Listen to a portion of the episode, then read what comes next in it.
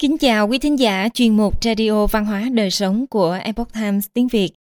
Hôm nay, chúng tôi hân hạnh gửi đến quý thính giả bài viết của tác giả Đăng Thư mang tên Thánh nhân đều hiểu rõ sứ mệnh của mình. Mời quý vị cùng lắng nghe. Xưa nay, các thánh nhân khi đã đắc đạo đều trở nên thông sáng. Nguyễn Đình Chiểu cũng viết trong Ngư Tiều Vấn Đáp Y Thuật. Có trời thầm dụ trong lòng, tuy ngồi một chỗ suốt thông trăm đời. Đức Khổng Tử rất khiêm cung, Ngài chỉ nhận Ngài là một học giả, chứ không nhận mình là thánh hiền. Ngài nói, như làm bậc thánh và bậc nhân thì ta há dám, nhưng làm mà không chán, dạy người mà không mỏi, ta chỉ có thể gọi được như vậy mà thôi. Luận ngữ chương 7 Nhưng khi bị vây ở đất khuôn, Ngài mới xác nhận một cách nghiêm cẩn về thân thế của mình. Ngài nói, Văn vương thác rồi, vẻ sáng ấy chẳng ở lại nơi ta hay sao? Nếu trời muốn để mất vẻ sáng ấy, thì khi văn vương đã thác, chẳng có ban nó cho ta. Bằng trời chưa muốn mất vẻ sáng ấy, thì người đất khuôn làm gì được ta? Theo sự ký Tư Mã Thiên, trên đường Chu Du Liệt Quốc, Đức Khổng Tử đến nước Tống và giảng về lệ cho các đệ tử dưới một gốc cây lớn. Quan Tư Mã phụ trách bộ binh của nước Tống là Hoàng Khôi, có lẽ sợ ngài gây ảnh hưởng mà chiếm mất quyền bính của mình, cho nên sai người chặt cây đó, có ý hăm dọa muốn giết ngài. Đức Khổng Tử ra đi và nói với các đệ tử, Trời sinh đức ở ta, Hoàng Khôi làm gì ta được? Ngài nói rằng mình có đức của trời, có vẻ sáng của trời, nhắc đến sự tích văn vương và sánh mình như văn vương là có ý nghĩa gì? Khảo cứu kinh thi ta thấy Văn Vương là một vị thánh nhân đã đạt tới mức độ nhân đức cao siêu, có một đời sống liên thông với Thượng Đế. Kinh thi viết Văn Vương trách giáng, tại đế tả hữu. Vua Văn Vương lên xuống ở bên trái phải Thượng Đế, tức là mường tượng như Thượng Đế sống kề cận bên mình, như nhìn thấy Thượng Đế. Việc trời chẳng tiếng chẳng tâm, nên dùng dạng thức vua văn hiển hình, cho muôn dân thấy mà tin. Trích kinh thi Văn Vương Văn Vương chính là vẻ sáng của Thượng Đế. Nói theo cách của đạo giáo thì chính là hiện thân của Thượng Đế. Đức Khổng sánh mình với Văn Vương, tức là xác nhận gián tiếp rằng Ngài chính là vẻ sáng của Thượng Đế, là hiện thân của Thượng Đế. Xác nhận rằng Ngài có một đời sống thánh thiện kết nối với Thượng Đế, cũng như Thánh Paul nhiều lần đã công nhận Ngài có thần Chúa ở trong tâm. Người quân tử ra làm quan là làm việc nghĩa. Khổng tử đi hết nước này qua nước nọ, chỉ muốn đem cái đạo của mình ra giúp đời. Có lần Ngài toan sang giúp người bạn là Phật Bật. Thầy tử lộ can Ngày trước, đệ tử được nghe phu tử dạy, người quân tử không có nhập đảng với người nào đã làm điều bất thiện. Nay người Phật bậc lấy đất Trung Mâu làm sự phản nghịch, mà phu tử lại định sang giúp là nghĩa làm sao? Ngài trả lời rằng, ta có nói điều đó thật, nhưng ta cũng nói, vật gì đã cứng thì dẫu có mài cũng không mòn được. Vật gì đã trong sạch thì dẫu có dấn vào chỗ đen, chỗ bẩn, cũng không đen, không bẩn được. Ta há phải trái bầu để treo lòng thòng làm cảnh, mà chẳng để ăn hay sao? Ý Ngài nói rằng, Ngài là người ngay chính, tuy có theo giúp người Phật bậc để khiến nó bỏ tà theo chính, thì cái lòng ngay chính của Ngài vẫn không việc gì. Và người ta có tài có trí, thì phải đem ra ứng dụng ở đời chứ có phải là vật vô dụng đâu mà để cho hẩm nát. Đời xưa người đi học đạo của Thánh Hiền gọi là nho, tức là người đã học thấu suốt được lẽ trời đất và người, để dạy bảo người ta ăn ở cho phải đạo luân thường.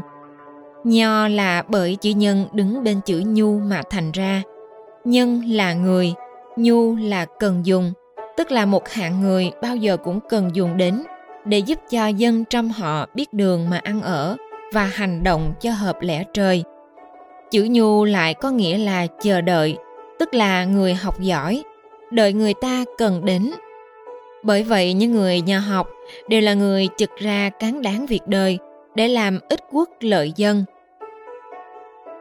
Bởi thế mới hiểu tại sao khổng tử cứ phải đi chu du thiên hạ để cầu ra xuất chính. Khổng tử là người theo đạo nho, bao nhiêu tư tưởng và học tập của ngài cốt đem thực hành ra ở xã hội, làm ích lợi cho xã tắc. Cho nên thầy tử lộ nói rằng, người quân tử ra làm quan là làm việc nghĩa vậy, luận tử, vi tử. Tình thế nước tàu lúc bấy giờ rất là rối loạn, lòng người ngao ngán, thế sự điên đảo tưởng không phản hồi lại được. Người thì chủ nghĩa yếm thế, phó mặc sự đời, ẩn giật an nhàn vui thú. Người thì theo cái chủ nghĩa phóng túng không thiết gì đến cương thường đạo lý nữa. Khổng tử biết rằng những điều biến loạn trong trời đất, xã hội không có điều gì là vô duyên vô cớ, chẳng phải một sớm một tối mà thành ra được, mà bởi căn nguyên tích tụ từ lâu. Ngài nói rằng, Tôi giết vua, con giết cha, không phải một buổi sớm, một buổi tối. Cái căn do dần dần đã lâu mà thành ra vậy. Bởi vì những kẻ lo liệu phòng bị những việc ấy, không biết lo liệu phòng bị sớm. Trích, dịch, văn ngôn truyện nếu những người có trách nhiệm đến vận mệnh của xã hội biết lo xa biết tìm cách ngay chính mà sửa đổi lòng người lại thì cuộc loạn lạc có thể cải trị được vậy nên khổng tử chủ tâm về việc giáo hóa và cải tổ chính trị ngài cho người ta đã sinh ra ở đời ai cũng có cái nghĩa vụ đối với đời. Người nào bỏ việc đời không nghĩ đến là làm điều trái với đạo người. Cho nên ngài càng thấy thế sự rối loạn bao nhiêu, lại càng muốn ra sức sửa đổi bấy nhiêu. Thiên hạ có đạo thì đâu cần thánh nhân. Thuở ấy, có người biết thời cơ không thể làm gì được, mà thấy khổng tử cứ cố tìm cách sửa đổi, cho nên mới chê rằng, biết không thể làm được mà cứ làm luận ngữ hiến vấn. Lại có người nói rằng, ao ao như nước chảy một chiều, thiên hạ đều thế cả, ai mà theo mình để sửa đổi được loạn ra trị? Ngài nói rằng, thiên hạ hữu đạo, khâu bất giữ dịch giả. Nghĩa là, thiên hạ có đạo thì khâu này còn dự đến việc thay đổi làm gì? Trích luận ngữ vi tử. Muốn làm việc thay đổi trong thiên hạ thì tất phải có quyền thế mới làm được chứ chỉ dùng lời nói thì khó thành sự cho nên ngài không muốn giữ cái địa vị cao quý làm ông thầy dạy học an phận mà bồn ba khắp nơi, muốn gặp ông vua nào biết trọng dụng, giao quyền bính cho ngài để sửa đổi phong tục và chính trị, làm cái gương cho các nước khác bắt chước. Chủ ý của khổng tử là muốn hành đạo, chứ không phải cầu lý danh lợi. Ngài tin rằng nếu cái đạo của ngài mà thi hành ra được thì tất thế nào cũng hay. Cho nên ngài quả quyết mà nói rằng, nếu ai dùng ta, thì trong một năm đã khá ba năm ắt thành. Luận ngữ tử lộ. Khổng tử ngắm cảnh tượng của tạo hóa mà xét việc cổ kim, thấu hiểu lẽ biến hóa của trời đất. Ngài muốn người ta theo cái đạo ấy mà hành động, lấy nhân sự mà điều hòa theo thiên lý, thành đạo thái hòa trong vũ trụ vậy là thành bậc nhân. Cho nên cuộc đời ngài toàn hướng về sự hoàn thiện. Cốt là để thực hiện sự hoàn thiện và dạy cho mọi người con đường hoàn thiện. Cầu điều nhân, được điều nhân thì còn oán trách gì nữa? Người nào tu dưỡng đến bậc nhân thì trí tuệ sáng suốt, xem xét điều gì cũng biết rõ thật hư, hành vi bao giờ cũng hợp với thiên lý. Người chí thành tức là người đã khiến mình trở nên thuần túy, như nguyên tính của trời phú cho, nên mới gọi là thánh. Đạo khổng chung quy là vậy. Những điều hiếu nghĩa, lễ trí, trung tính đều bởi đó mà ra.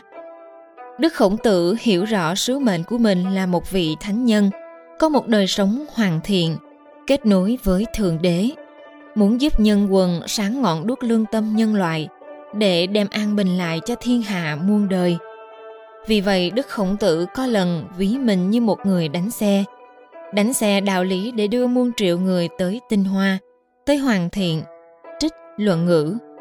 Vì vậy mà quan tệ đất nhi đã ví ngài như chiếc mỏ gỗ, mỏ gỗ để rao truyền chân lý cho vang dậy khắp muôn phương. Sơn Hà gặp bụi lao cung, càng cao tiết ngọc, càng bừng vẻ son.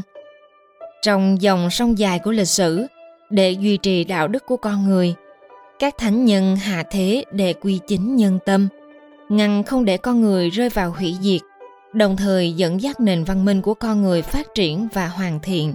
Chẳng hạn Moses và Giêsu ở phương Tây, Lão Tử ở phương Đông, Thích Ca Mâu Ni ở Ấn Độ hay Socrates của Hy Lạp cổ đại chính là những vị như thế.